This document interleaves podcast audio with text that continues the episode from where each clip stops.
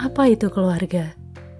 Dibicarakan di belakang, dikucilkan kalau mengambil keputusan yang tak lazim, tidak dipercaya ketika melakukan usaha yang baru, dituntut harus meraih sesuatu. Pada akhirnya, bagi sebagian orang, keluarga hanyalah silsilah, sebatas formalitas di kartu.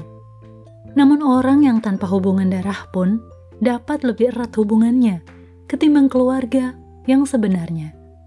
Karena penerimaan, karena kepercayaan, karena dukungan. Tak perlu status untuk mendukung seseorang.